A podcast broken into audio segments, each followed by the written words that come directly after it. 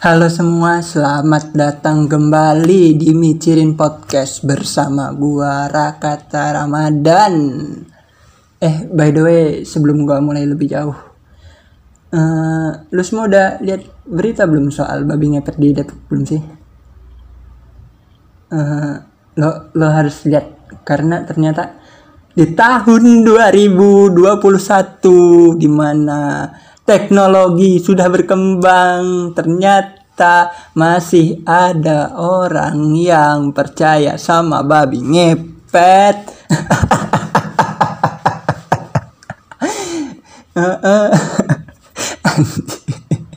Maksud gue tuh gimana ya?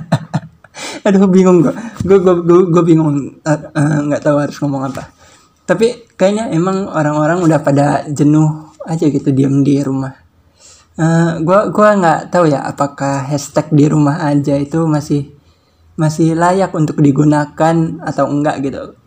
Mungkin untuk orang yang ngerasa ini memang harus dipertahankan hashtag di rumah aja. Kayaknya mereka tuh emang orang-orang yang seneng aja gitu kumpul bareng keluarga, main sama anak. Ya tipe-tipe yang happy family lah gitu. Dan brengseknya orang-orang kayak gini biasanya nganggep kalau semua orang itu punya keluarga yang sama kayak mereka gitu yang kalau bangun tidur good morning baby. Morning baby. Uh, gua gua gua kasih tahu ya tidak semua orang hidup di muka bumi ini dengan dikaruniai keluarga yang bahagia. Karena ada beberapa orang yang dikaruniai ortunya itu atlet MMA gitu yang kerjaannya tiap hari sparring di rumah gitu. Bapaknya ngasih uppercut ke emaknya terus emaknya balas pakai pukulan jab gitu. Dan ada juga beberapa orang yang menjadikan uh, kantor atau sekolah itu ya sebagai pelarian untuk mereka aja gitu. Dan itu adalah gua. Semenjak corona terus diam di rumah gitu. Gua ngerasa kayaknya uh, ortu gue nih adalah faktor utama masalah dalam kehidupan gue sih. ya walaupun sebelumnya gue nggak terlalu suka ya sama orang tua gue sendiri tapi setelah corona ini datang gue ngerasa hm, emang kampret nih orang. Oke di kesempatan kali ini gue punya topik yang menarik untuk kita bahas. Gue mau ngomongin soal moralitas media massa Asik.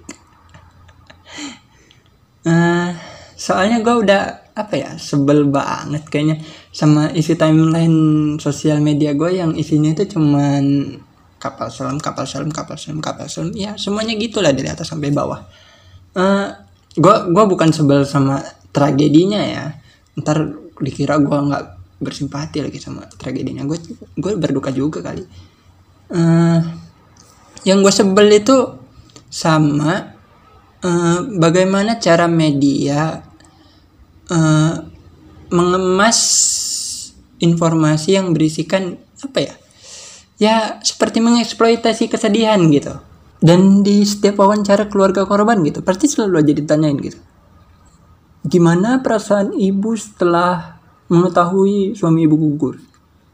Lu lu gila ya keluarga mereka baru aja meninggal menurut lu gimana perasaannya? Lu tanya.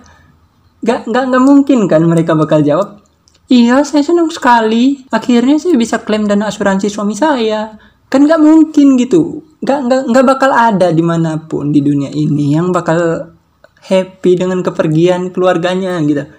Sekalipun ada ya ya anjir psikopat banget itu. Dan itu baru berita aja ya. Masih banyak lagi acara-acara di TV mau ataupun konten-konten YouTube yang mengeksploitasi kemiskinan, kesedihan, iba itu banyak banget. Oke deh, gue ambil contoh salah satunya acara tukar nasib. Anjir, itu acara brengsek banget. Mungkin yang belum tahu acara tukar nasib itu apa? Acara tukar nasib itu acara orang kaya tinggal di rumah orang miskin, yaitu orang miskin tinggal di rumah orang kaya selama tiga hari. Nah, Masalahnya itu, mungkin kalau orang kaya tinggal di rumah orang miskin, itu bagus. Karena bisa meningkatkan rasa bersyukur dia gitu. Nah, kalau orang miskin tinggal di rumah orang kaya itu buat apa apa hikmah yang bisa dia pelajarin gitu selain ngidupin AC orang kaya tinggal di rumah orang miskin enak gitu besok besoknya tinggal bilang mah besok kita kaya lagi nah kalau orang miskin tinggal di rumah orang kaya tiga hari dia besoknya pasti ngomong mah di rumah ada tali tambang nggak ya? Karena ya ya apa gitu apa yang bisa mereka dapat gitu. Orang miskin dikasih kekayaan tiga hari doang gitu mau mau apa gitu? Apa yang mau dia terapin gitu bro?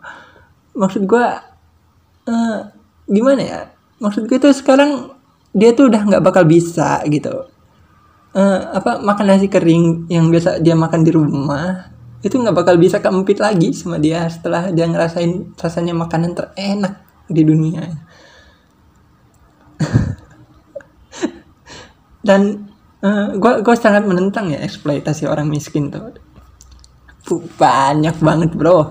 Banyak banget orang miskin yang dieksploitasi dan itu banyak banget acara-acaranya dan parah-parah banget. Uh, tapi mungkin hal ini itu terus ada karena masyarakat kita memang seneng aja kita mengkonsumsi konten-konten yang sedih gitu. Karena kita semua tahu lah industri pasti nggak bakal memproduksi suatu produk kalau misalkan nggak ada konsumennya gitu. Dan berdasarkan research yang gue cari gitu gue nemuin nih kenapa sih orang-orang seneng banget gitu sama yang sedih-sedih gitu.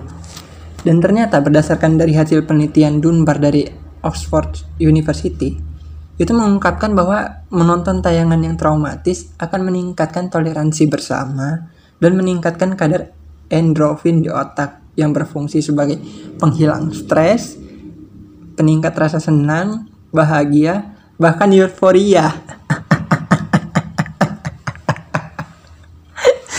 Emang brengsek aja gitu berarti tabiat manusia ini seneng banget ngeliat orang-orang susah gitu. Dah. gua gua nggak tahu ini harus ditutup kayak mana ya. Karena ya gua cuman kesel aja gitu ngelihat banyak banget eksploitasi kesedihan banyak banget eksploitasi kemiskinan yang ditampilin di media kita. Uh, gue mau bilang harusnya ini ada peraturan yang mengatur tetapi itu udah ada. Cuman mungkin aja karena penegakannya yang kurang tegas atau ada berbagai hal lainnya yang nggak gue ketahui. Uh, dah itu aja dari gue nama gue Rakata dan bye bye